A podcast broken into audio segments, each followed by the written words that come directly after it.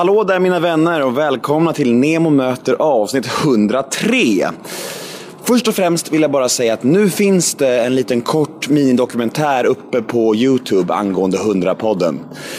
Vill ni hitta länken till den så finns den på min Instagram. Nemo Hedén heter jag på Instagram. Så in där och kolla. Det är en eh, liten minidokumentär från 100-podden med lite exklusiva backstage-intervjuer och lite material före, under och efter showen. Och, ja, jag tycker det blev fint. Det är, om ni vill ha en liten inblick om hur det såg ut. Eh, kaoset bakom scenen kan man säga. Men det, ja, så kolla in det gärna.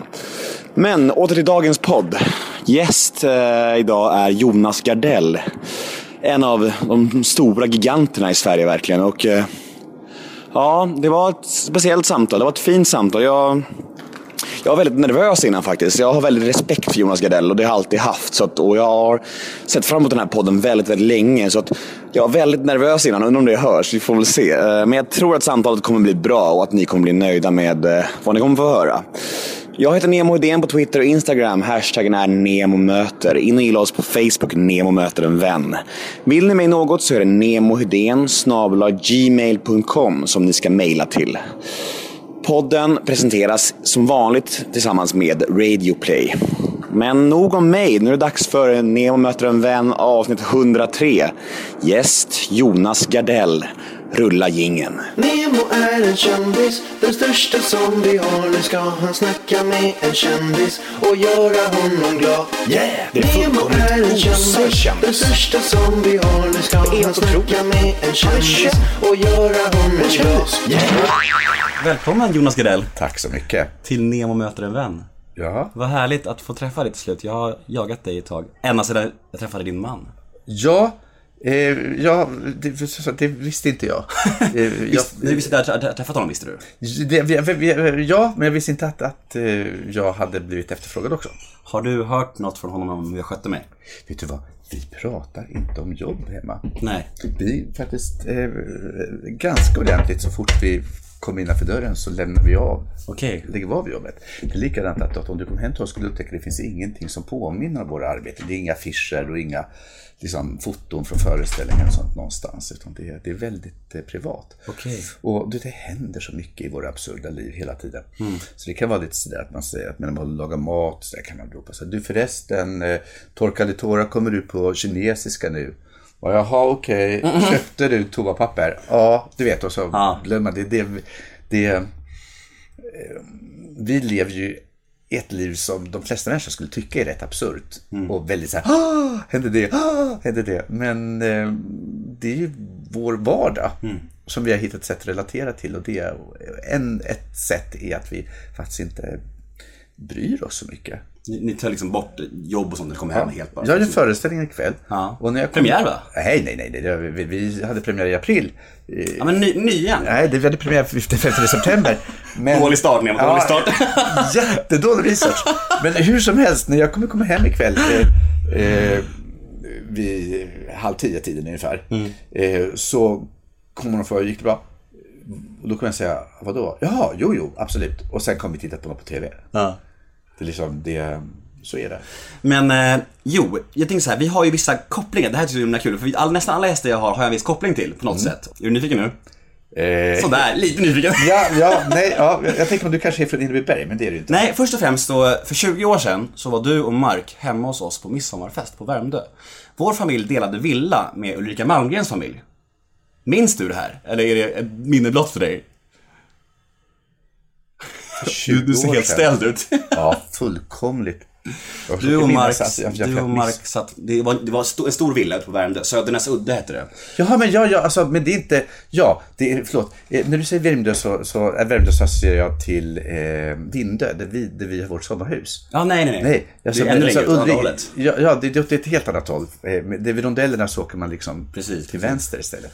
Där var du och, och- Ja, det, det, det vet jag. Du minns det? Ja. Ja, ja fint. Ulrika var ju, eh, och hon och Kattis gick ju i eh, samma scenskoleklass som Rickard Wolff och Björn Kjellman. Yes. Nere i Malmö en gång i världen. Och eh, eh, Ulrika var en, en av mina favoritskådisar då. Hon var rätt länge i Landskrona sen. Jag brukade till, jag åkte till och med och hälsade på henne. Så. hon är härlig. Vi, vi, vår familj och hennes familj delade en stor villa i flera år där ute. Så min, min morsa och, och Ulrika är jättenära kompisar då. Ja, okej. Men då var du typ fem år? Jag var nio år. Ja. Men jag minns att jag satt, jag, jag, jag, jag tror att jag, jag tror även Björn Kjellman var där faktiskt på den festen och, och det var några Rickard Wolff var där också. Jag minns att jag tyckte det var så himla häftigt att ni var Men där. visste du att vi var artister? Det var lite snack. Det var, lite, det var ganska mycket folk där. Det var midsommarfest. Och, och du och Mark var så himla kära. Ni satt där på stranden och jag tror ni matade varandra. Det var himla romantiskt var det. Oj, nej, mata varandra låter inte som oss. Men, men att vi, vi, vi är ju rätt kära fortfarande. Vi är lite fåniga sådär. Ja, fint ju. Man får gärna vara fånig. Ja, ja, så är det. Hur, eh, hur är läget med Jonas Gardell? Eh, läget är rätt fantastiskt. Eh, jag har haft en underbar sommar som de flesta på ostkusten. Eh, det har varit så fantastiskt fint väder och jag har suttit i, på landet då, på Vindö, eh, utan att röra på mig i princip på, i, i tre månader. Och eh, skrivit på en roman, eh, lite sådär, mm, eh, utan att det förväntas att det ska bli färdigt. Men det bara. Och eh, sen gått ner på bryggan och, och läst en bok och solat på liksom, eftermiddagarna. Ja, det, var, det har varit väldigt, väldigt skön tillvaro. Och eh, nu har jag ju satt igång och spelat föreställningen 30 år tillsammans. Och eh, eh, det, meningen är inte att, att den ska spela ganska lite i Stockholm. Den spelar bara, eh, eller nu är det 27 september och sånt där, när här spelas in. Och eh, eh, vi spelar ju bara tre veckor till här i Stockholm. Sen så blir det inte mer Stockholm på ett par år. Får du folk passa på nu då? Ja, för sen så ska jag turnera jättemycket och, och biljetterna har sålt faktiskt som smör ute i landet. Så att det, är- ja, det är fantastiskt. Jag kommer, hela hösten är i princip utsåld redan. Eh, så det, det är fantastiskt. Men är det lika kul fortfarande? Allt det här? Ja, själva stå på scen tycker jag är... Alltså det är, det är så här är för mig att jag går ju mellan... Alltså, eh, att... Jag går ju mellan två... Alltså, de, jag har ju rätt stort behov av ensamhet och få vara, vara, vara, själv. Så när jag skriver romaner då är jag rätt eremitisk liksom, och, och träffar ingen alls. Eh, och, eh, och då är det helt absurt att tänka sig att jag står på scen inför massa tusen människor och är rolig. Helt absurt. Eh, men, och det är liksom, då är jag helt liksom, introvert. Men sen när jag växlar och blir komiker, då är jag ju tvärtom extremt offentlig. Och liksom utan rädsla går in för flera tusen pers och bara säger saker och så börjar folk att skratta. Det är jättekonstigt. Och ger massor av intervjuer och, och liksom är väldigt så här, och, och det är väldigt skönt i slutet av en sån turné att liksom när man, åh, nu är det färdigt och så får jag gå tillbaka till min eremittillvaro. Men jag tror samtidigt att om jag var i eremittillvaron bara år ut och år in, då skulle jag nog bli lite knäpp. Så att jag är, det är nog en bra växelverkan. Men det är ju det är så, det är så hä- häftigt med det tycker jag, att du har liksom de olika sidorna och, och, få göra allt, alltså alla de här olika grejerna som du gör. Det måste vara en ynnest att få, alltså ha så, många olika strängar på sin lyra tänker jag. Ja, alltså jag har ju... ja, jag, jag har gjort det mesta helt enkelt. Radio, tv, film, böcker, pjäser, regisserat, spelat, showat, sjungit, lägg på Svensktoppen, ägt tidningar. Nej men jo, absolut, jag har gjort det allra mesta. Häftigt. Jag tänker så här, i, i, du, har gjort, du har också gjort en miljon intervjuer, såklart antar jag. Eh, och eh, i intervjusammanhang, är du, är det någonting du inte vill snacka om? Eller är det några frågor du är trött på? Så kan vi skita i dem. Eh, jag. jag, pratar inte, eh, jag pratar inte om barnen. Nej, det är det. Ja. Annars... I, övrigt, I övrigt så kan du ställa absolut prova. vilka frågor du vill. Och jag har en sån här förtjusande tendens att, att, eh, att jag associerar vidare. Så jag svarar långt och ganska bra, men på Mm. något helt annat. Om du är inte så skicklig. Du vet, jag, jag tror att jag får svar på frågan jag vill ställa. Och så är det något helt annat. Och jag bara, mm, där fick men jag honom. Där fick men jag. jag, jag associerar vidare. Liksom, så att jag, jag, jag, kan, jag tror jag kan säga rätt kul saker i intervjuer, men det är inte alltid det svar på frågan. Ja. Det roliga är att jag har ju intervjuat, du är, du, du är nummer 103 som jag träffar. Ja. Och jag... eh, jag Vad bra har- att jag var på din 103-topplista i alla fall. Jag har ju träffa. jagat det jättelänge, jag har ju sagt det. Det är Ja, du som inte jo. kunde förrän nu. Jo, då, så heter det. Det är ofta- så när, man, när de ringer väldigt kort inpå och säger så, Åh, kan du komma till den här eh, det är verkligen det vi vill ha. Man inser att de har ju ringt alla. Liksom. De är nere på skrapet Ja, jag de. Nej men du kan ju fråga din agent, jag har fått Mm, efter ett tag. Och jag tänker så här. Jag eh, brukar nästan aldrig bli nervös länge och jag brukar liksom känna så här, jag känner mig ganska trygg i min roll nu. Men med dig var det, nu det var ändå någonting så här, fan jag är lite, det är någonting inbyggt i att man har så jävla respekt för dig och jag Mm. vet inte riktigt vad det är. Är det någonting som du har format medvetet eller? Men, Nej, men däremot så vet jag att folk är eh, eh, kan både vara, bli lite, alltså rädd, att, de, att man, som du säger, bo- både för att man är starstruck och för att man är, eh, liksom känner att man måste skärpa sig med mig. Och det där skärpa sig är ju inte så dumt. Det är bra Det sjuka, det sjuka är att jag brukar vara så påläst och jag tänker såhär, jag får inte göra någon enda miss med Gardell, han kommer lämna rummet, han kommer bli tokig så här. Och det första jag gör är att säga fel på en föreställning hade premiär. Jag bara alltså, Men jag lämnar ju inte rummet. nej. Jag är ju väldigt, nej, jag, det där är så här, jag är nog uh, mot vad rykt, ett rykte kan säga så är jag nog väldigt snäll. Härligt. Eh, så Tack, tack. Ja, men så det, det, det är ingen fara. Däremot så vill jag att de, eh, att jag jobbar med, jag vill ju det allra bästa. Mm. Jag vill att de, och det är väl anledningen till att, att mycket av det jag gör både blir bra och går bra, är väl att jag har väldigt höga ambitioner. Och eh, jag tycker det är helt ointressant att arbeta med människor som inte vill att det ska bli bra. Mm. Som inte vill liksom jobba de där två dygnen extra för att liksom något ska liksom bli, bli rätt och riktigt. Sådär. Eh, då blir jag ointresserad. Eh, jag var ju mycket nära Ernst-Hugo Järegård, den gamla skådespelaren, det gamla geniet. Och eh, han var ju fantastisk på många sätt. Eh, men han kallade alla på inspelningsplatsen för maestro.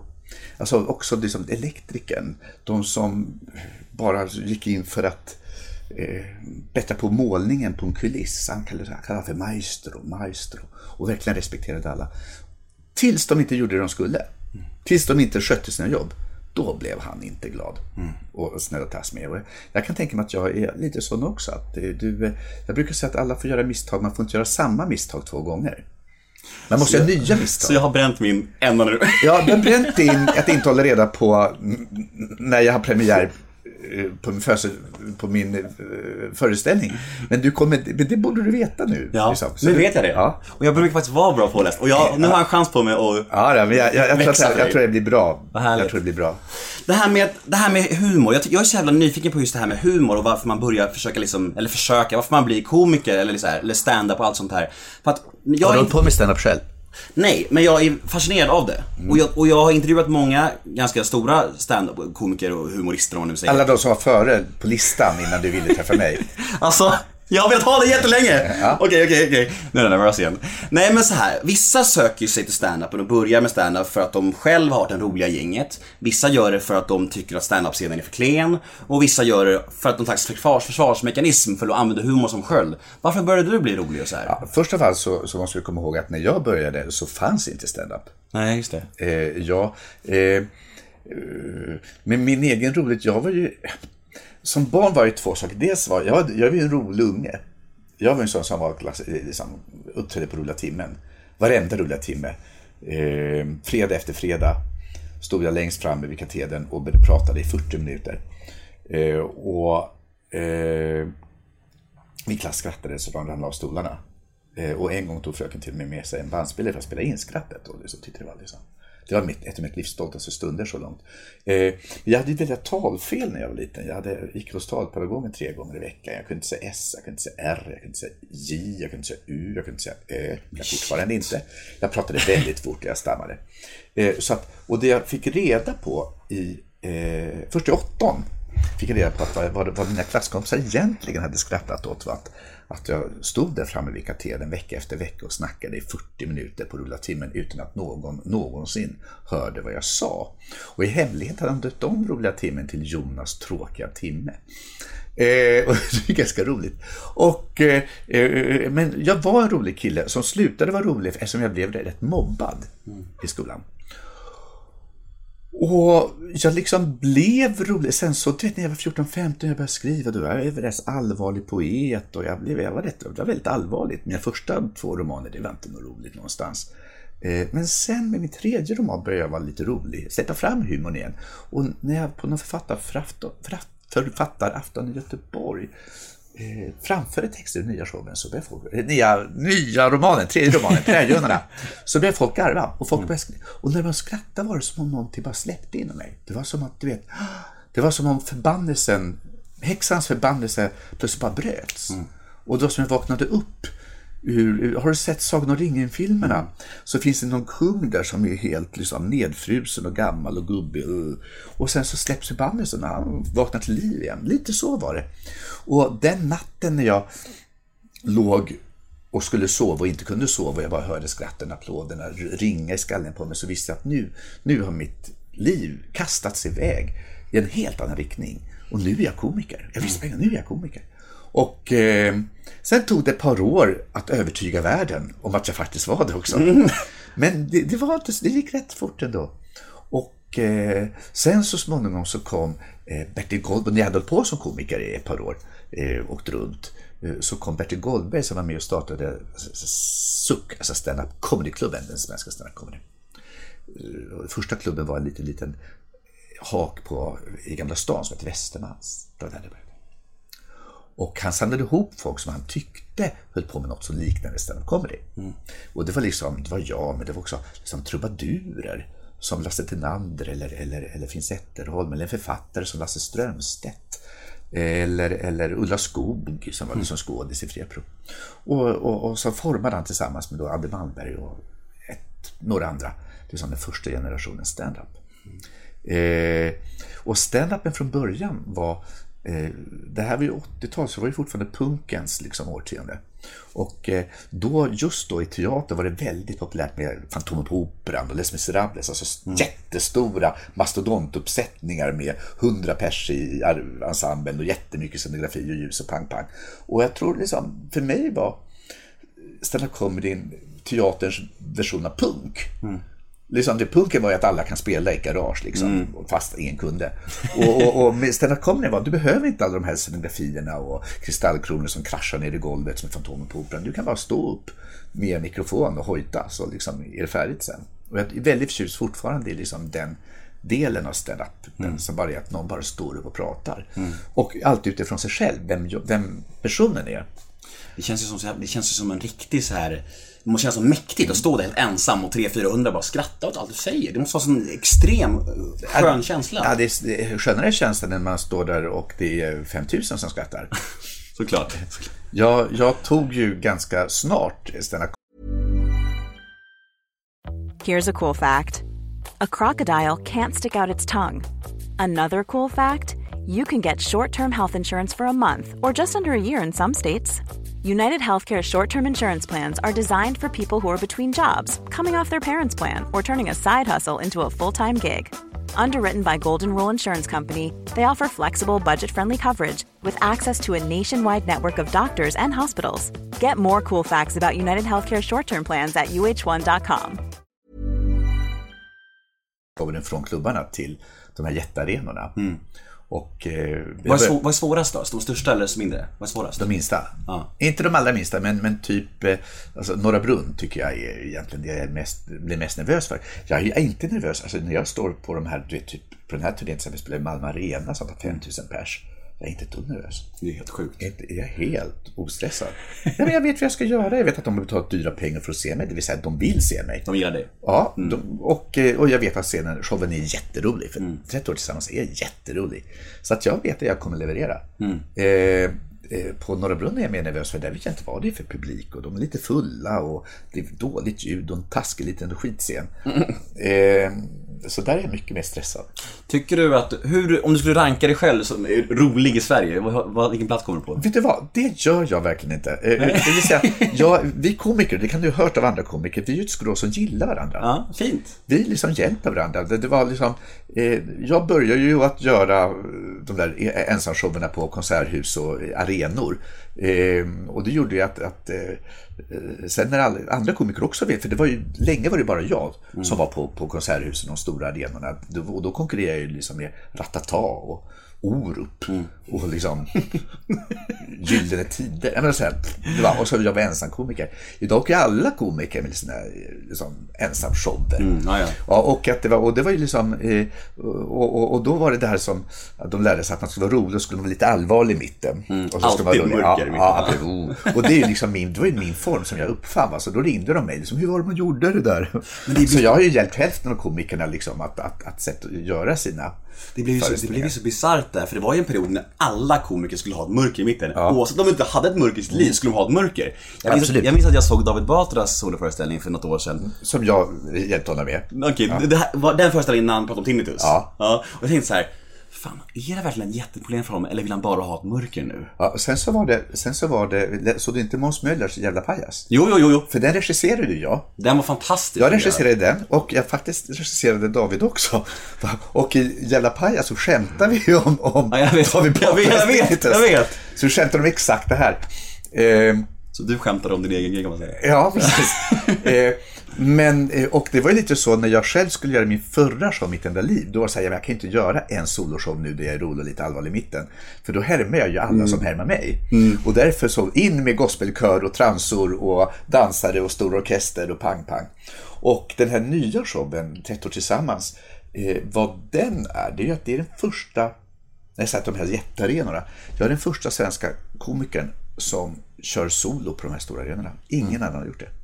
Eh, Jag har gjort det förut, men då har jag haft orkester med. Eh, Schyffert har varit där, men då har han alltid haft en Fredrik Lindström med. Eller, du vet, någon, du vet, det har varit fler. Eh, Ja, det vet jag inte bara de som var. Robert, Robert Broberg gjorde det på sin tid, men då hade han också orkester. Så det här, den här turnén är den första någonsin där en svensk artist står eh, helt och hållet ensam på liksom, Lisebergshallen och Malmö Arena och de här liksom, hockeyarenorna. Mäktigt. Ja, det är lite häftigt. Hur skiljer sig den här föreställningen från tidigare föreställningar annars då? Eh, det här är ju en... eh, Ja, eh, eh, 30 år tillsammans är ju eh, också det första föreställningen. Så formmässigt så är det, är rätt påkostad. Vi har också filmat varenda gig med sex kameror och vi har två, vi gör live-mix på eh, plats. Så att också har de sämre platserna längst, längre bak så liksom ser du minsta ögonbryn som höjs. Så det är liksom formmässigt en, liksom en, en stor skillnad. Det vill säga, jag får med mig publiken längst bort i, på Skandinavien. Eh, att, att de skrattar åt att jag gör en liten grej med, med munnen. Och det är fantastiskt.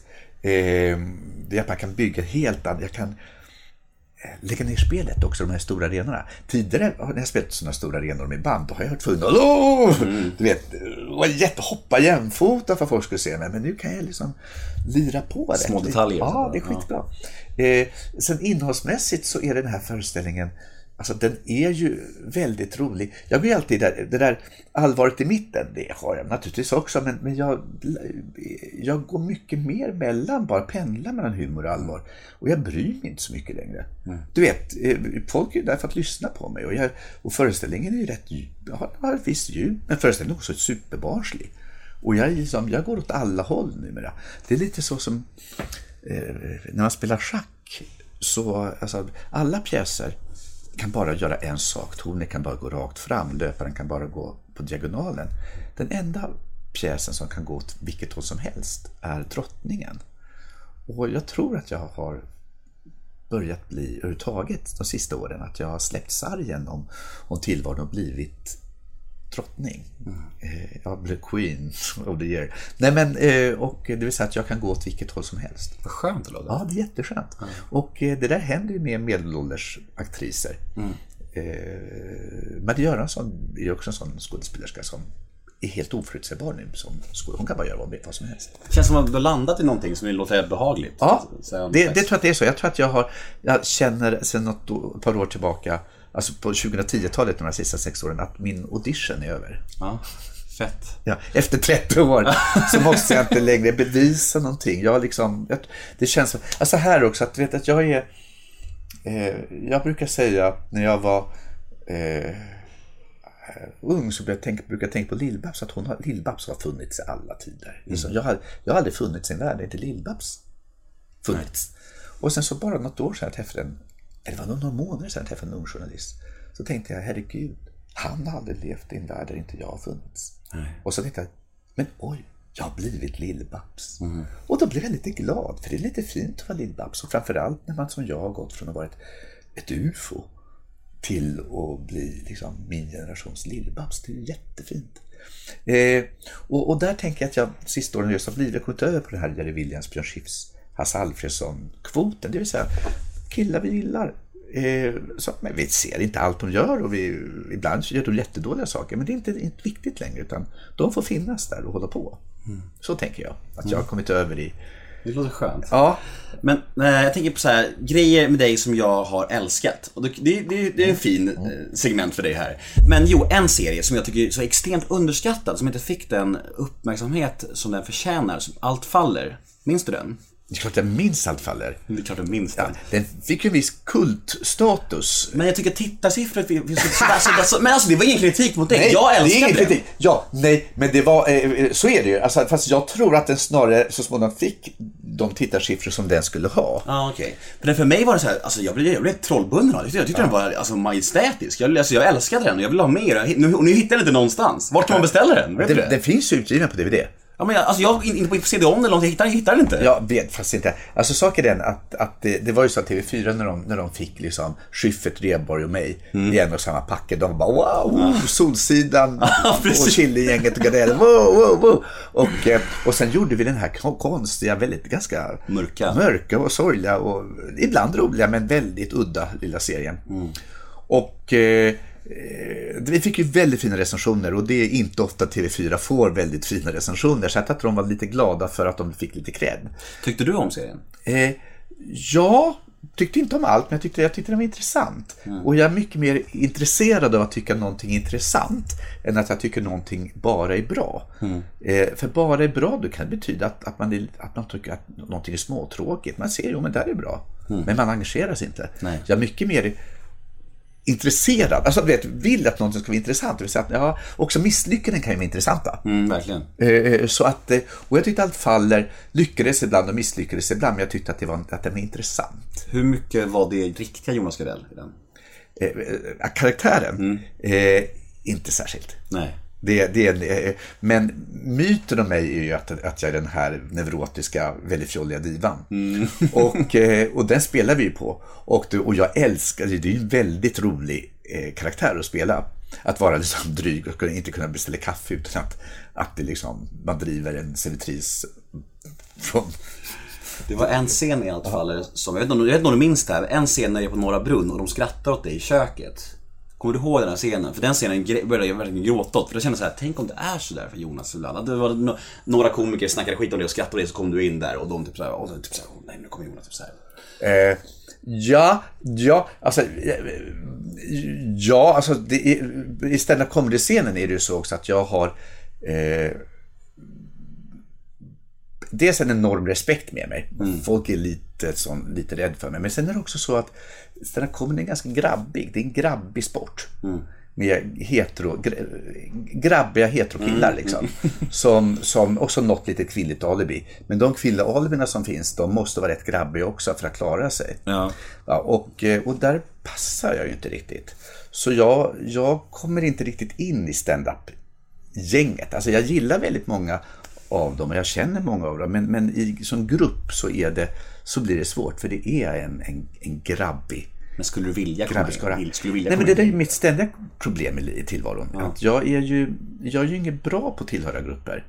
Jag, en av mina livs stora sorger är att jag inte gör det. Att, att, för det är ett misslyckande från min sida att jag är dålig på att tillhöra grupper. Jag, jag, och det händer ju att de här grabbarna säger att ska du hänga med ut och ta en öl? Säger de. Ja, Men, och därför har jag jätteproblem, för jag vet inte hur man hänger. Och det betyder att man står, jag vill ju sitta ner och jag dricker ju inte öl. Och en öl, jag är helt säker på att de kommer beställa in fler än en öl. Så de har ju ljugit redan från början. För, för mig är jag väldigt bokstavlig och väldigt korkad. Så att det betyder att ska vi hänga och ta en öl, betyder det att man ska ta en öl. Jag blir väldigt förvirrad när folk beställer in. Jag vet inte med Kristoffer Appelqvist om du vet vem det är. Han har varit med. Ja, och Kristoffer, vi skulle gå ut och ta ett glas vin, frågade jag. Och sen efter vi druckit ett glas vin, då ville jag ju gå hem och han ville beställa mer. Jag var helt, helt lost. eh, eh, Knepigt sällskap. ja, men jag är lite knepig socialt sådär. Eh, jag, jag, jag är inte så bra på det. Utan, och jag går ju helst hem. För att få leva min lilla eremittillvaro. Och sen när jag kommer hem, och det gör att jag säger lite nej, tack, nej, säger jag tyvärr, nej, jag måste gå hem, säger jag. Fast jag inte alls måste gå hem. Säger, nej, tyvärr, tyvärr. Och sen så när jag är i bilen på väg hem och så ser jag massa människor som sitter på sina uteserveringar och liksom dricker en öl och, och skålar. Och så kanske jag lite sorg att jag aldrig sitter på de där uteserveringarna. För jag åker hem till, min, liksom, till mitt själv, till, mitt, till min ensamhet. Samtidigt vet jag att när jag kommer ut på Vindö till verandan och solen har sjunkit över havet och jag sitter där med mitt vin och är alldeles ensam så tycker jag det är fantastiskt. Men det är kluvet. Men eh, du sa att du inte drack förut, men du, du, vad har du för förhållande till alkohol? Det Är dricker det bra jag. Vad ja, nej men du sa så här, nej, men någon sa, ah, de frågar vad jag dricker och jag dricker ju inte. Du ville säga, Nej, jag dricker inte öl. Ja, okej. Mm. Men vad har du för förhållande till alkohol överlag? Eh, eh, jag dricker mycket måttligt. Eh, eh, jag har faktiskt eh, väldigt noggranna regler kring alkoholen. Jag får inte dricka före klockan sex på kvällen. Jag får inte dricka efter klockan tolv. Jag får aldrig dricka mer än en halv flaska vin. Och jag dricker inte sprit. Nej, bra. Bryter du, nå- bryter du någonsin mot de här? Mycket sällan. Mycket sällan. Det vill säga, eh, det kan hända att det smyger in sig en konjak på kaffe efter en god middag, men det är väldigt sällan. Eh, men jag har, aldrig, jag har varit full en gång i hela mitt liv. En gång bara? Ja. Jäklar. Riktigt full. Och det var när jag var, innan Mark blev ihop med en kille som hette Stefan och som var från Kiruna. Som verkligen sig gruvarbetarson. Hans pappa jobbade i LKAB. LKAB. Och när vi hade varit ihop i tre år och faktiskt höll på att göra slut och allting var rätt mm, geggigt och katastrofartat. Då först äh, skulle vi upp och hälsa på hans föräldrar som jag aldrig hade träffat och vi skulle bo i Kiruna. Då i, hemma hos dem. Och, och, det, och, och de hade väldigt, det här är ju på 80-talet, det är ju länge sedan. Och de här gruvarbetarfamiljen som bestämde sig, nej, de flyttade ut från sitt Pappan och mamma flyttade ut från sitt sovrum för att vi skulle få sova där tillsammans. Det är ju storartat. Men vi var ju skilsmässa så vi låg ju liksom med ryggarna mot varandra. Och sen var vi ute och pilkade i- på isen. Och det här var någon gång i slutet av maj, så isen höll på att gå. Och om man är på isen när den går, det är jättefarligt. Och, och, och då vi tyckte då att pappan att vi nu skulle ta oss en sup och jag sa nej, jag dricker inte. För jag hade lite makat här. Och då sa han, nu super du, sa han. Och då förstod jag, då tänkte jag okej, nu, jag brukar inte ge mig för grupptryck, men den här gången tänker jag göra det, för jag tänker inte gå med på att jag bara är en fjolla från Fjollträsk. ja, så att jag, jag tänkte, nu super jag tills jag, om jag, om jag så dör i natt så dör jag. Så jag söp faktiskt båda liksom, de gubbarna som var med och Stefan under bordet. Och sen klockan tre på natten, det höll på att bli ljust redan, eller det var ju ljust redan. Så fick jag för mig att jag skulle ut och eh, pimpla och så tänkte jag om jag kräks i hålet så kommer ju fiskarna lockas till det. Och de liksom skrek efter mig för isen höll på att gå. Jag bara, ah, det här blir bra. och, eh, och det slutade med, och sen så kom jag in igen och la mig och sov och sov knall. Liksom. Det var, vakna tio nästa morgon och både toppen, de var jättebakfulla och isen hade gått. Så hade jag varit ute en, en timme senare så hade jag varit död. Men, eh, och sen skilde vi oss. Solskenshistoria. Ja. Jag, jag frågade ju Mark samma fråga, hur hans inställning till alkohol och droger var. Och då sa han så här. Jag tror, jag tror inte att, jag och Jonas, vi blir, vi blir aldrig, vi blir aldrig bjudna. Alltså det är så här- det här, jag frågade, jag frågade om droger, om han har provat om droger. Och han bara, nej. Det är ingen som frågar mig och Jonas om vi vill ha. Det är absolut sant. Jag har aldrig sett, jag säger, det här är förolämpande. Jag har varit stjärna i 30 år. Alltså stjärna i ett, en av de största jävla stjärnorna i det här jävla landet. Jag har aldrig sett kokain.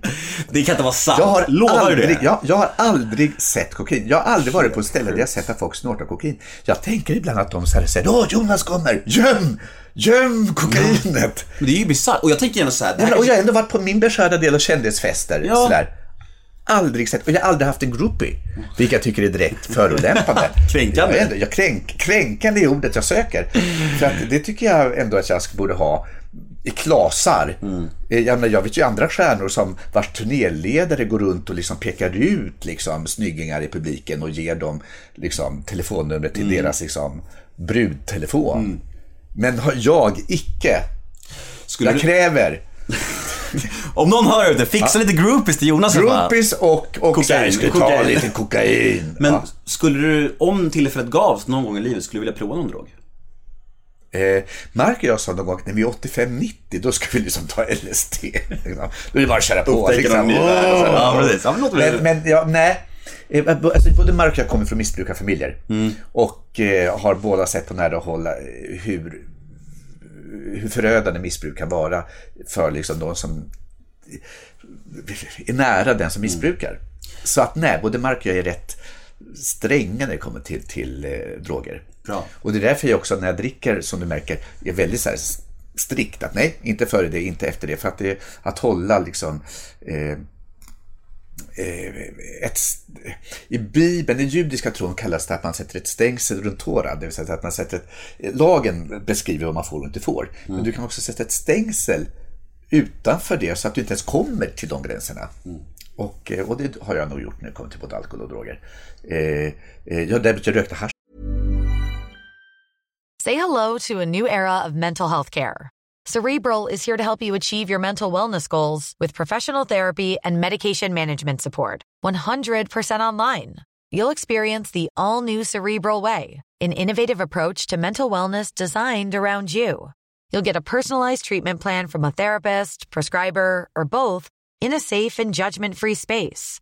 Your cerebral therapist or prescriber will outline a customized plan with clear milestones along the way so you can get to feeling your best. With Cerebral, you're not alone in your mental health journey. We're here to empower you to live a fulfilling life.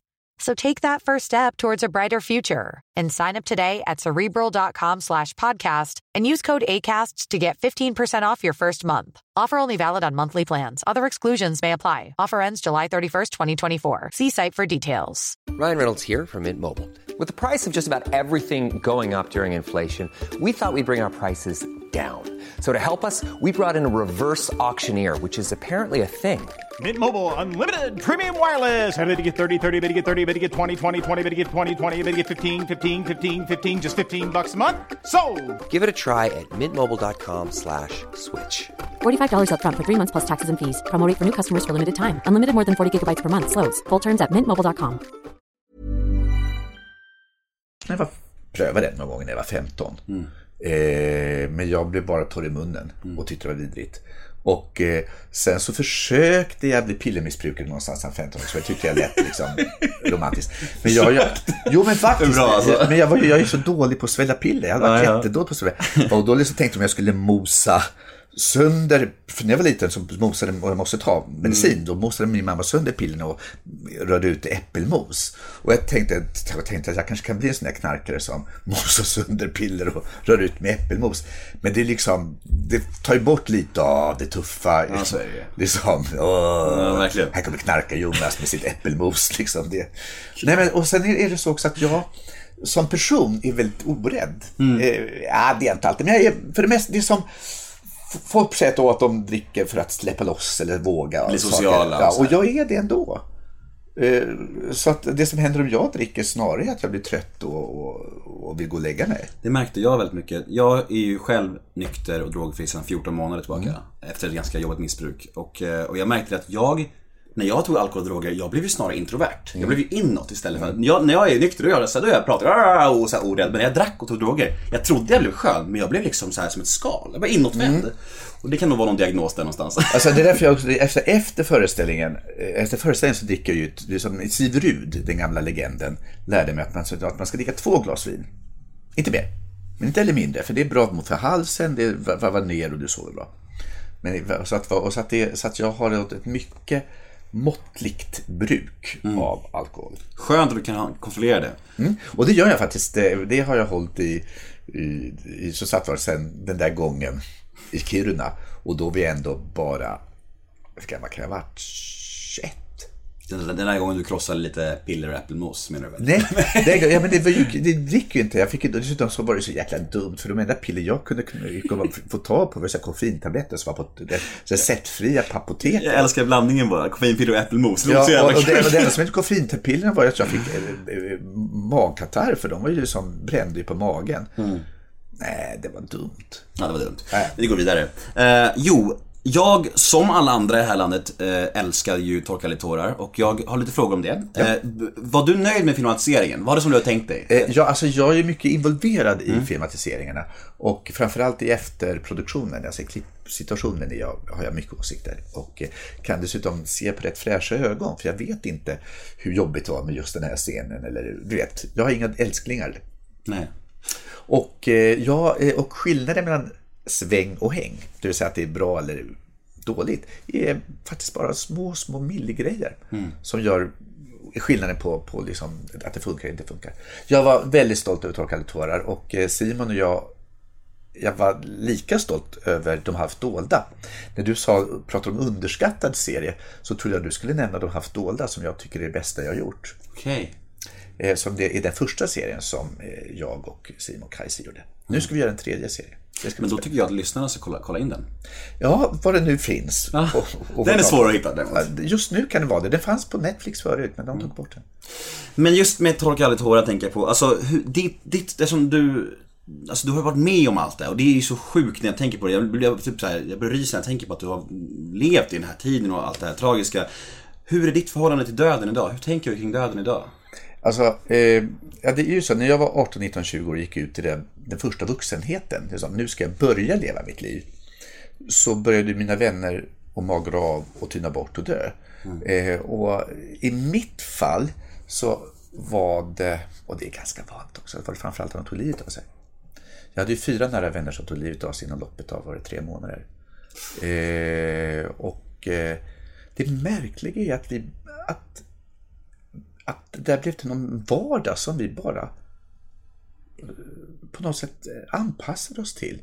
Idag hade det gått under ifall, ifall, ifall, ifall, ifall, det, ifall det hade varit på det sättet.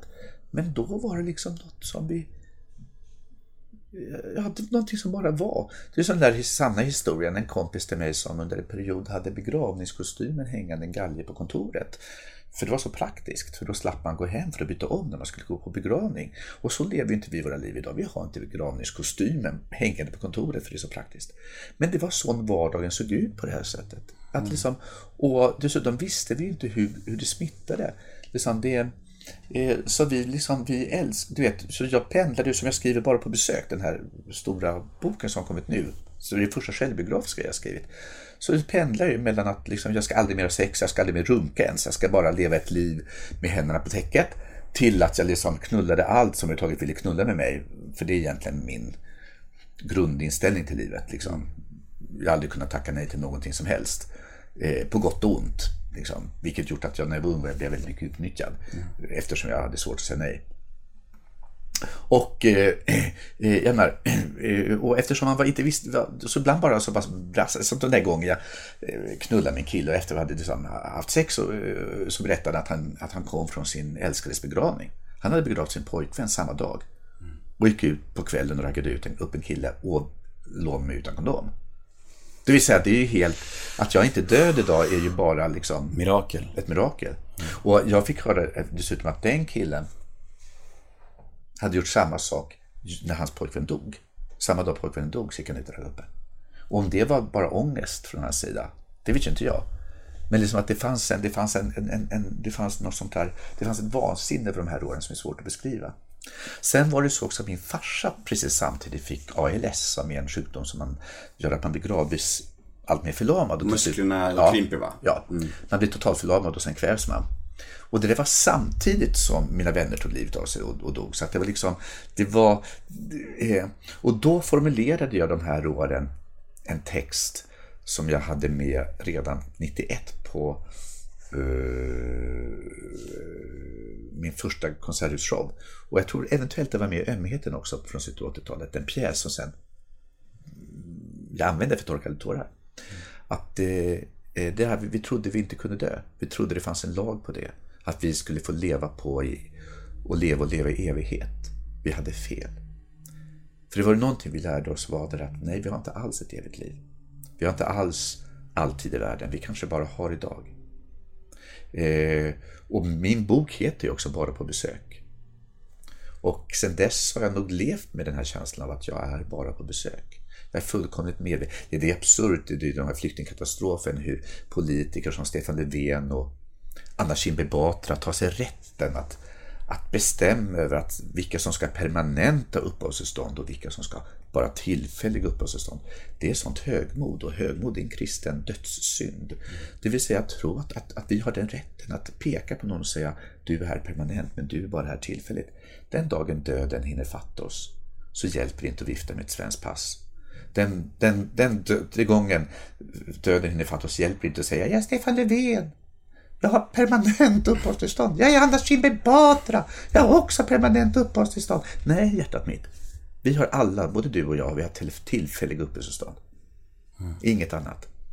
Och, eh, och att tro att vi, att vi har större rätt till den här planeten än någon annan, det är fullkomligt absurt. Och, och en stor synd faktiskt. Eh, och det där är på något sätt en konsekvens för mig av de här åren. Samtidigt som jag själv var redan 90, också 95 i en show som heter På besök i Mellanmjölkens land formulerar att jag är bara ett litet UFO på besök i Mellanmjölkens land. Och jag, är ju verkligen, jag har verkligen varit ett UFO i det här knasiga landet och som jag ägnat 30 år åt att skriva om och beskriva och få folk att skratta åt. Och jag tror att folk tycker om att skratta. Jag tror folk tycker väldigt mycket om att skratta så folk börjar ta mig till sig, det här lilla konstiga ufot. Och nu är jag ju ett väldigt folkkärt ufo. Lill-Babs. Lill-Babs, precis. eh, eh, eh, men, men lika fullt, alltså, där återkommer ju mängder av för, eh, pjäser och böcker och shower jag gör. Den här, det här Utanförskapet. den jag, nej, den jag är är något värd. Mitt liv är ett liv värt att leva. Det, de, mina vänner som dog i aids, de, man sa att de- deras liv har varit bortslösade. Deras liv var för inget. Och man skällde ner dem i en svart sopsäck och skrev smittofara på. Eh, Det största många av de här unga människorna hade att göra innan de dog, det var att förklara för sig själva varför deras liv hade varit värt att leva. För alla sa att deras liv hade varit bortslösade. Och Paul när han dör, han sätter ju in sin egen dödsannons. Och, allt, och det står tre ord. Jag har levat. Och i eh, den här Bara på besökboken då, som kom nu bara för någon kommer nu. Eh, så det är ju, den innehåller självbiografiska texter och massor av bilder. Men den börjar med en sångtext som jag skrev som 50-åring till Ulrik Munter, som då var 20. Och eh, det var som en text till en 18-19-20-åring som just ska börja sitt liv. Och när jag plockade med den i boken nu så såg jag att det där är lika mycket en text till mig själv som 18-19-20-åring. Och den heter Jag vet inte hur man gör. Jag vet inte hur man gör när man lever, när man älskar, när man vågar, när man andas ens. Det där som är där för 18, 19, 20. Jag vet fan inte hur man gör. Man måste ta reda på allt. Och så slutar den där sångtexten med sångfrasen, textfrasen, eh, men jag vet vad jag vill. Jag vill leva ett liv värt att dö för. Och så vänder man sida och så är det en bild på mig, 18-19 år gammal, med megafon i handen. Står in, går i en demonstration och liksom skriker, kämpar för min frihet, kämpar för min rätt. Att få finnas, att få vara den jag är, att få liksom leva mitt liv på mina villkor. Och eh, det är lite fint när man ser, om du tittar i boken och ser den texten och sen vända sida och ser den här killen som fan kämpar. Och jag tänker nu när jag är snart 53 år, att jag faktiskt kan ta den där 18-åringen i handen och säga, vet du vad? Jag har levt ett liv värt att, leva, eh, värt att dö för. Och det där är en fråga som var och en måste till slut svara på. Har jag levt ett liv värt att dö för? Och hur man svarar och vad det är som det här svaret innehåller, det är upp till var och en. Men vi kommer inte ifrån den. Från det kravet på oss. Eh, Att leva ett liv värt att dö för. Gud, jag, jag älskar när du pratar om dina hjärtefrågor. Jag blir, jag blir så här, åh, jag, jag ryser lite. Jag tycker det är fint. Eh, jo, du har varit offentlig människa så himla länge tänker jag. Och blir man någonsin så här, när du träffar stora människor som du ser upp till, kändisar, kan du någonsin bli starstruck? Eller är du helt blasé inför allt? Nej men du har inte hört, har du hört mitt sommarprat för några år sedan? Jag vet inte. Det, det måste du lyssna Den finns på så här, Berätta, återigen. Ja men det är ju, det är ju nej men därför, nej fan din lata lilla äh, människa. Ska jag lyssna på allt du har gjort innan jag nej, träffar dig? sommarpratet. Lyssna på det sommarpratet. Från Jag läste din grymma krönika i 20, Expressen. 2013. Läs, eh, det, så, så får du... Lata lilla människa! Ja, får du, får du, för det är väldigt roligt nämligen och jag kan- tänker inte, det, det är eh, när jag träffar Meryl Streep. Ja, då ska jag lyssna på det. Ja, och jag är väldigt, väldigt stressad. Det är väldigt roligt, men det, istället för att återge det sämre så vill jag att du lyssnar på det när det är bra. Så lyssna på sommarpratet. Det ska jag absolut göra. Ja. Min mamma hade en fråga till dig. Ja, Hon sa, sa så här. Är det lättare idag än när du var ung att acceptera att man inte är älskad av alla? En, en, en, en sak som skilde mig från de andra komikerna när stand-up comedy började var att de andra var ju bara roliga. Eller försökte vara roliga. Jag och ville, och ville ha skratt och applåder. Jag inte bara ville, jag krävde kärlek. Jag avslutade mina stand-ups med att säga Jag heter Jonas Gardell och jag vill att ni älskar mig. Och det hade aldrig någon gjort för det. För för det är ju väldigt förbjudet i Sverige att säga liksom inte snälla tyck om mig, utan jag, liksom, jag vill att ni älskar mig. Jag avslutade min första stand-up-show, Stora, med, med en, en, en eh, text som att ta mig. Gör vad ni vill med mig, slå mig, älska ihjäl mig. Gör det. Min enda önskan är är att ni ska vilja ha mig, så ta mig. Jag er helt och hållen, förstör mig, jag vill tappa kontrollen, äg mig, älska mig, dyrka mig. eh, älska mig, dyrka mig, döda mig, ta mig. Liksom, du vet, att, och det där handlar ju om att, att bli tagen i anspråk helt och hållet. Med bra sidor, med dåliga sidor, med liksom allt. Ät mig med hull och hår. Eh, att liksom bli tagen i anspråk. Och det, och det är ju en ung människas, liksom, jag vill att liksom få, få jag vill, jag, jag vill få, få leva ett liv värt att leva, liksom värt att dö. Beröra. Ja, och, och eh, eh, eh, eh, Hennes fråga är och- ganska bra alltså. Ja, så, så, så, i ungdomen så var det verkligen att jag så vet, älsk, Idag när jag står på scenen så är jag lite mer så här, äh, vet du vad, eh, jag gör min grej här och hur du tar emot det, det är ditt ansvar. Det är inte mitt. Jag kommer gå hem och glömma föreställningen men du förhoppningsvis bär med dig föreställningen länge och tänker på den. Men hur du tänker och vad du förstår och får ut av den är också ditt ansvar. Det är liksom, du, det, du har ett jobb att göra när du är publik hos mig. Att, att liksom, att, att, och ett ansvar. Jag kan inte curla dig som publik. Och där har jag liksom, och det är en jätteskillnad från det här, jag vill att ni älskar mig till, till nu är jag färdig, nu går jag. Återkommer vi. Då, Jag, jag tar inte heller långa applåder längre. Nej. Mina applåder är, är, är extremt eh, koreograferade. Jag går ut en gång, in, in en gång och ska göra extra nummer så säger jag så jag, så jag, så jag, så jag. Sätt er ner, sätt er ner, nu behöver du inte applådera mer. Vill ni ha extra nummer? Så här, lite, och eh, sen så efter extranumret så i princip så har jag ofta, alltid en liten slutbild liksom. Och sen blir det mörkt och, eller, och, och sen när det går ut sen då är jag borta från scenen. Sen hjälper det inte hur mycket du applåderar, jag är på väg in i duschen. Eh, så jag, eh, och, så jag, och det, medan jag var, när jag var ung så var åh, vill ni applådera ännu mer? Åh, gärna för det. Så du, du har landat i någonting mer bekvämare och tryggare även här? Som Ja. snackade om förut, Ja, att det har jag absolut behövs gjort. inte liksom mer. Jag, jag har ju också in-ear när jag står på scenen. Det är de här stora showerna. Jag vet inte om du vet vad det är? Det är en Ja, sorts medhörning man har i, skall, i, i, i skallen, i örat. Och det gör att jag hör inte publiken så bra. Och det är jättebra. För att, att eh, när de skrattar väldigt mycket och att du börjar applådera mitt i skämten. Så är det som att jag hör så mycket. Jag applåderar bäst ni vill, jag fortsätter att prata.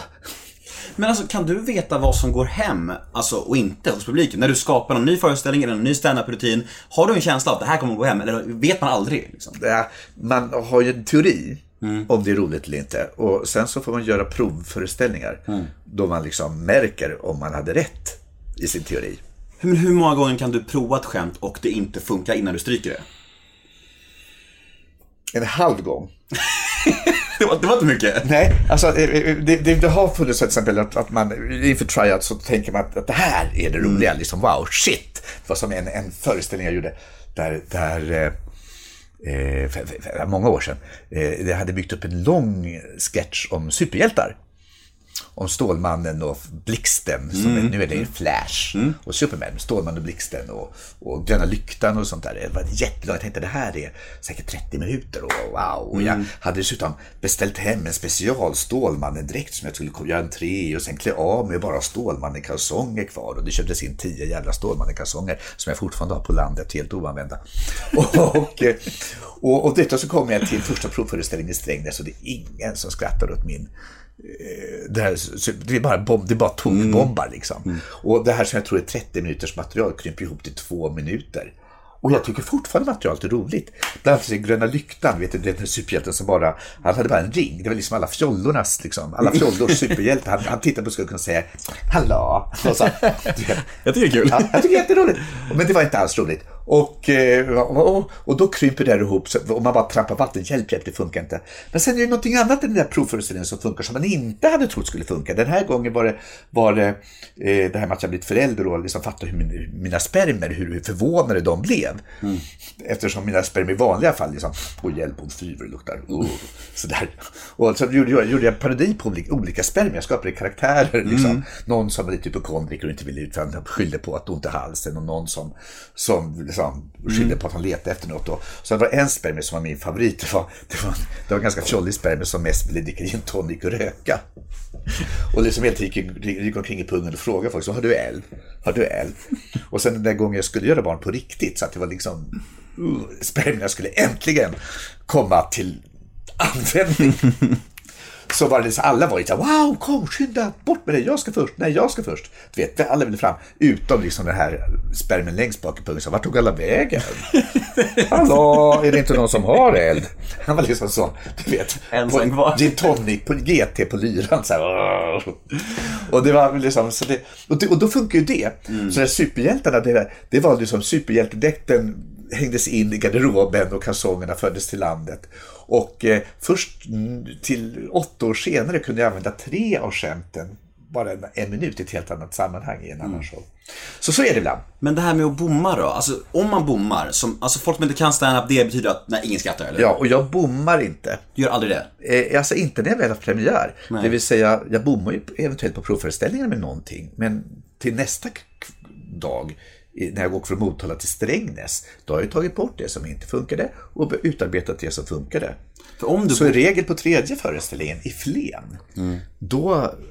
Är det fem plus igen? Ja, då börjar då blir det börjar det bli fem plus. Men om man bommar, eller om du bommar, jag vet inte, du kanske aldrig gör det längre, men om du gör det, finns det så här nödskämt du kan dra då för att få tillbaka publiken? Eller är det kört när man bommar? Är man stekt då? Nej, det är man och man. Det beror på hur mycket rutin du har. Alltså, jag brukar säga att jag är mer nervös på Norra Brunn inför 200 pers än vad jag är på de här Malmö Arena för 5000 pers. Och det är för att jag inte vet vilken publiken är. Jag vet inte om de har kommit för att se mig och de är ofta lite berusade. Och jag är rätt avancerad som komiker så att du ska inte vara för full och se mig. Eh, och då brukar jag vara både lite hojtigare och skrikare. Och så, det, och så vill jag dessutom inte bränna mitt nuvarande material. Så när jag är på Norra Brunn så gör jag aldrig material från den show jag just nu gör. Så jag, då måste jag verkligen plocka upp något, liksom, något från Datsumal.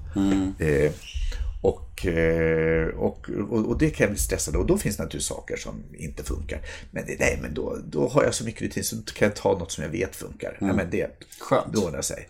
Ja. Det, var, det är någon här som under, är nyfiken på din och Marks relation och har lite frågor om det och vad som Någon? Är det- alltså, är det- för, jag, för jag har frågor som är mina frågor, Ja. några frågor som alla får och sen lite frågor från lyssnare. Jag blandar lite friskt. Coolt. Ja. Eh, en människa frågar så här, vad är Marks bästa respektive sämsta sida?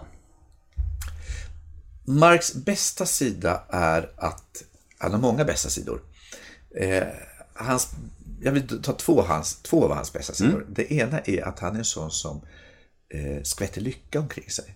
Fint. Han skvätter lycka omkring sig. Jag brukar säga att han är, jag är kalanka.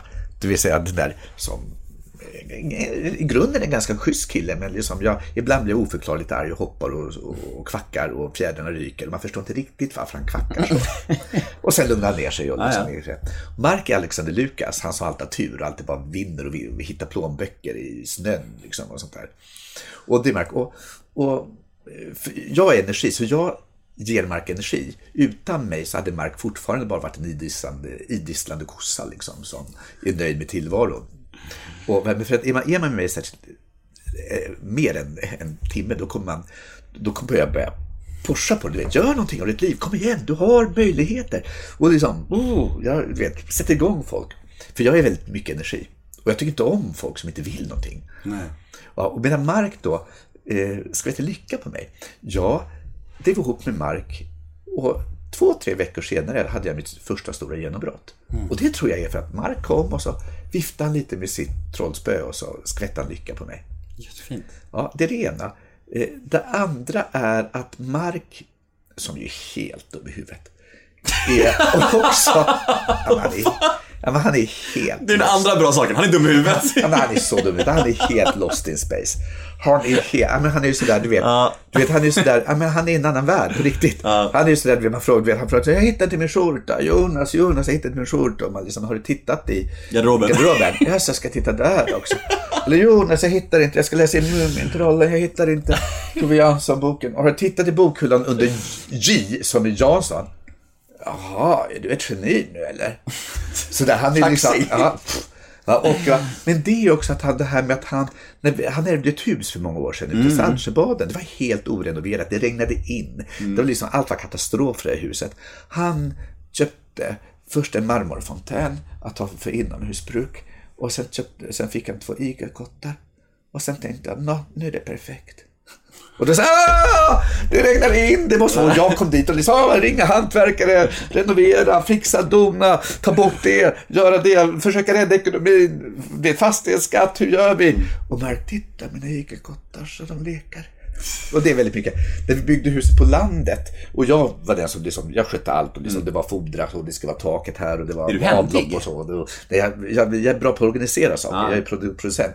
Och jag gick då med, med, med byggherren som liksom skulle, och hantverkaren som skulle göra allt och vi pekade och diskuterade och Mark gick tyst och efter två timmar så sa han det enda han sa om huset och det var här tycker jag vi ska hänga en tavla med fjärilar. Och det är lätt fint, alltså du vet att jag blir så här, "Ah!" Och samtidigt så vet jag att jag älskar det. För det är ju en av sakerna jag är kär i, för det saknar ju jag. Och, och, och så det, för att, Mark är dum i huvudet, är en av hans bästa sidor. Det vill säga att han är helt, liksom, att han är helt hopplös som människa. Han är helt sådär, han kan också komma väldigt och säga, Jonas, det visar sig att jag ska vara i Berlin hela veckan. Och då visar sig, då har vi för fan bokat biljetten själv. Då har vi någon gång sagt, jag, ja, jag vill åka till Berlin. Liksom. Det visar Det sig. visar sig att jag var, och så, men vi har bokat in det. Du har sagt att vi kan boka in. Vi har middag med kompisar här på måndag. Vi har, du vet, utvecklingssamtal i skolan. Vi har barnen. Och då visar sig, ja, hej då. och så försvinner han. Men blir han någonsin arg? Kan han koka? Jo, jo. Mark, jag är ju, alltså, eh, jag är ju som Kalle Anka, så jag blir väldigt, jag kan bli snabbt arg och så blir jag väldigt snabbt snäll. Jo då, han kan, han kan, han kan vara riktigt långsur. Ja. Hur blir han då? då? Då, ja, då, kommer, då, då, då, då, är han- då blir han då är lika bra att gå därifrån. För han är bara, han är bara, han är bara långsur. Ja. För, för, jag, för att ni Han, känner... han är långsint. Och så, och så kan man inte gå och lägga sig för att han måste prata ut och det är så jävla jobbigt när han ska prata ut. Ni känns så himla kära som du var inne Ja, på. vi är väldigt kära. Men har, ni någon, har någon varit nära på att separera? Ja, vi hade vår enda riktiga kris när vi båda fyllde 30 samtidigt och eh, vi hade varit på sju år. Så vi kombinerade liksom tre livskriser till en gigantisk jättekris. Och då, eftersom jag då är rätt organiserad så förutsåg jag det här kommer bli ett år då vi mår för jävligt. Så jag eh, skrev ett kontrakt med Mark att vi får inte göra slut. Vad som än händer det här året får vi bara fatta här är hormoner som spökar. Så att eh, vi och, och vi skulle inte varit ihop om inte det där kontraktet hade funnits, för Mark lämnade mig. Och jag sprang efter och skrek, vi har ett kontrakt! Kontrakt. Ja. Romantiskt. Ja, det funkar ibland, ju. ibland, ibland, romantik kan inte bara vara romantiskt, ibland Nej. måste man ha kontrakt också. Ja, det, är, det är bra citat, det är ett bra namn på det här avsnittet tycker jag. Vi har ett, eh, ett till brev här. Hej Jonas, jag skulle vilja veta om en komikers uppväxt är självbiografisk till viss del. Det är en hemsk historia som berörde, men otrolig bok. Tänker att mycket måste ha själv, vara självupplevt eftersom det är så starkt beskrivet. Finns det en Jenny där ute? Och mobbarna i klassen är verkliga motsvarigheter. Det finns inte en Jenny där ute, det finns massor av Jenny. Jag vet inte hur många brev jag fått från människor som har skrivit jag är Jenny. Eller jag är Joha. Och eh, de här böckerna har jag alltid sagt, de är inte särskilt självbiografiska. Däremot alltså, det finns bits and pieces i allt jag skriver som är jag. Absolut. Men mitt jobb är att, att jag är bra på att leva mig in i saker. Eh, men, äh, det finns saker som absolut har hänt i de här tre böckerna. Men det finns annat som inte hänt. Eh, Ett Du får göra en tre skulle jag säga är betydligt mer eh, självbiografisk än till exempel En komikers uppväxt. Alltså fortsättningen. Eh, däremot så har jag så småningom slut, tröttnat på att säga att den inte är självbiografisk, som folk påstår att jo men det är den. Eh, så att jag har accepterat att ja, men jag har väl fel då. Så jag lever numera med två uppväxter, en verklig i Enebyberg och en fiktiv i Sävehof. Och vid det här laget minns jag min fiktiva uppväxt mycket, mycket bättre än min verkliga uppväxt. Så att, eh, när jag, och, och, och det är egentligen hemligheten bakom allt jag skriver. Allt jag skriver är att jag liksom återberättar en sorts minne jag har. Men om det här är någonting, att det jag minns är något som har hänt eller inte hänt, är fullkomligt ointressant för mig. Eftersom jag alltid levt med liksom med en väldigt stark fantasi och, det, och det jag fantiserar om är oerhört verkligt för mig. Så liksom det, det är för mig egentligen en icke-fråga. Jag har ett segment som heter ett ord om. Det går Ja. ut på att jag ser fem offentliga människor i Sverige. Ja. Du ska säga första ordet som kommer Ja. när du hör namnet. Första namnet, Alex Schulman. Eh, konstig var första ordet jag kom på. Marcus Birro. Eh, sorglig. Sara Larsson. Eh, förundrad. Jimmy Åkesson. Läskig. Leif GW Persson. Obegriplig. Bra. Eh, Vi ska strax klara. Eh, Sista frågan är bara, drömmar och framtid. Det känns som du är en människa som har fått göra otroligt mycket som du vill. Du får göra nästan allt du vill ju. Men har du några drömmar kvar som du vill uppnå liksom så här? Och... Nej, inte, att, inte att uppnå, fast jag har aldrig... Och, alltså min högsta dröm, största dröm är egentligen en mycket enkel och väldigt privat dröm. Och det är att jag vill bli gammal. Jag vill få, när vi, du pratade tidigare om de här, alla som tog livet av oss, alla som dog och pappan som dog tidigt och allt sånt där. Jag vill få hänga, hänga kvar. Jag tycker det är jätteroligt att leva. Och jag vill få bli gammal och se barnbarnen. Du vill leva ett liv värt att dö för. Ja, men det tycker jag jag gör. Och det är också om jag dör idag så har jag gjort det. Men jag skulle vilja bli gammal och få vara, bli en liten skrutt. Och, och någorlunda med minnet kvar och inte allt för mycket skräp, krämpor. Och, liksom, och vara med barnbarnen, det tycker jag vore en nåd att stilla bedja om. Däremot i jobbet har jag inga, jag har inga, liksom, åh, detta måste jag uppnå för att mitt liv ska vara fantastiskt. Det har jag inte kvar. Jag hoppas att jag blir färdig med nästa roman. Men alltid sätter igång med roman så är det alltid så här, hjälp, kommer det här någonsin bli färdigt? För det är så stora projekt. Tycker du om dig själv idag? Eh, jag tycker mycket bättre om mig själv än jag gjorde förut. Alltså när jag ser bilderna på bara på besök på den här unga Gardell, jag ser hur vacker jag är. Jag är jättevacker. Och det tyckte jag ju inte då. Då tyckte jag bara jag var ful. Och det är ju någon som måste ha lärt den där unga människan att han inte dög, att han var ful. Eh, och jag hade ju för vana, och en väldigt dum vana, att varje gång jag såg mig i spegeln säga mantrat fy fan vad du är ful, fy fan vad du är ful. Och det är ju inget bra mantra. Inte så värst va? Nej, jättedumt.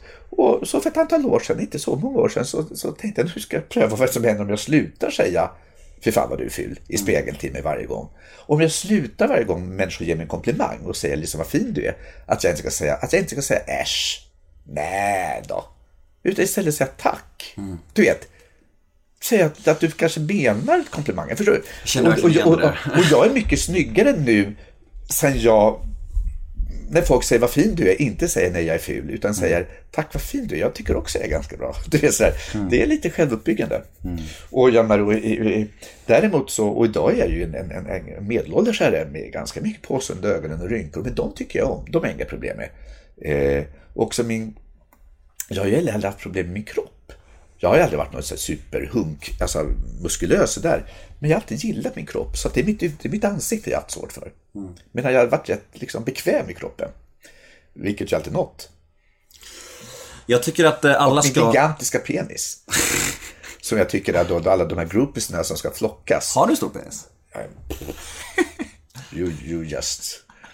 Wait, jag kan visa på bilder. Du kan visa den e- efter inspelningen. Ja, Jag tycker att alla ska gå och kolla din föreställning. det tycker jag också. 30 år tillsammans. Ja, Och jag tycker att de ska få köpa din bok bara på besök. Ja, och eh, eh, om man vill gå på föreställningen, all info om var och när jag kommer får man på eh, en hemsida som heter gardell30.se. Och då är det gardell30.se. Mm, in där. Och in och följ Jonas på alla sociala medier och om ni vill ha, nå Jonas finns han ju på Twitter och Instagram och allting. Ja, eh, det är lite skillnad för mig på det. Jag, jag gör lite mera personliga saker på Instagram har jag upptäckt. Ja, men då kanske man ska följa på Instagram. Och på Twitter är jag lite mer politisk och lite mer samhällskommenterande. Men du heter bara Jonas Gardell på båda. Ja, typ. Eh, Det finns lite fake också på allihopa. Alltså det finns ju många fake-konton. Så man måste hitta det konto som är... Men det konto som har många följare, det är troligen... Det är jag. Du är typ 450 000 följare på Twitter ju. Jag tror jag har fler, har jag inte? 475? Störst i Sverige va?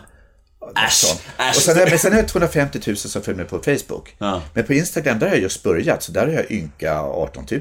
Du borde ju skriva på Twitter att du har Instagram lite mer så här. Få över alla så här. Ja, det borde jag kanske. Men för jag har märkt att folk är, task, folk är mycket taskigare på Twitter. Ja, gud ja. Ja, och jag har ingen lust att liksom vi- visa personliga bilder på mig och folk ska vara taskiga. Men hur är det, jag tänker på sociala medier, Twitter, när du får hat och så här, hur tar du det? Alltså, Blockar. Ja, du, du gör det direkt. Ja, omedelbart. Men kommer de åt dig? Gör det ont alls eller rinner det bara av? Inte, de kommer inte åt mig särskilt mycket längre. Jag blockar omedelbart. Mm. Eh, det vill säga, då, då, eh, eh, det är som om, om du kommer hem till mig och säger jag kräks på dig ditt svin. Då ber jag dig gå. Mm. Och på sociala medier likadant. Kan inte du uppföra dig så ska inte du... du yttrandefriheten säger att du kan säga de här elakheterna. Men yttrandefriheten tvingar inte mig att lyssna. Mm. Och det är faktiskt ett bra råd att komma ihåg på de sociala medierna. Att de som säger elaka saker till dig och om dig. Det är en sak, det kanske du inte kan stoppa. Men Du har ingen som helst skyldighet att lyssna.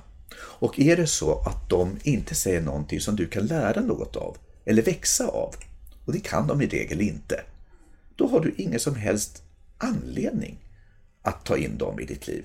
Nej. Allt jag behöver i mitt liv är kärlek och respekt och de som inte kan ge mig det har inget i mitt liv att göra. Tycker jag var bra sista ord. Jag heter Nemo Idén på Twitter och Instagram. Hashtaggen är NEMOMÖTER. In och gilla oss på Facebook. Nemo möter en vän. Och jag säger tack till Jonas Gardell.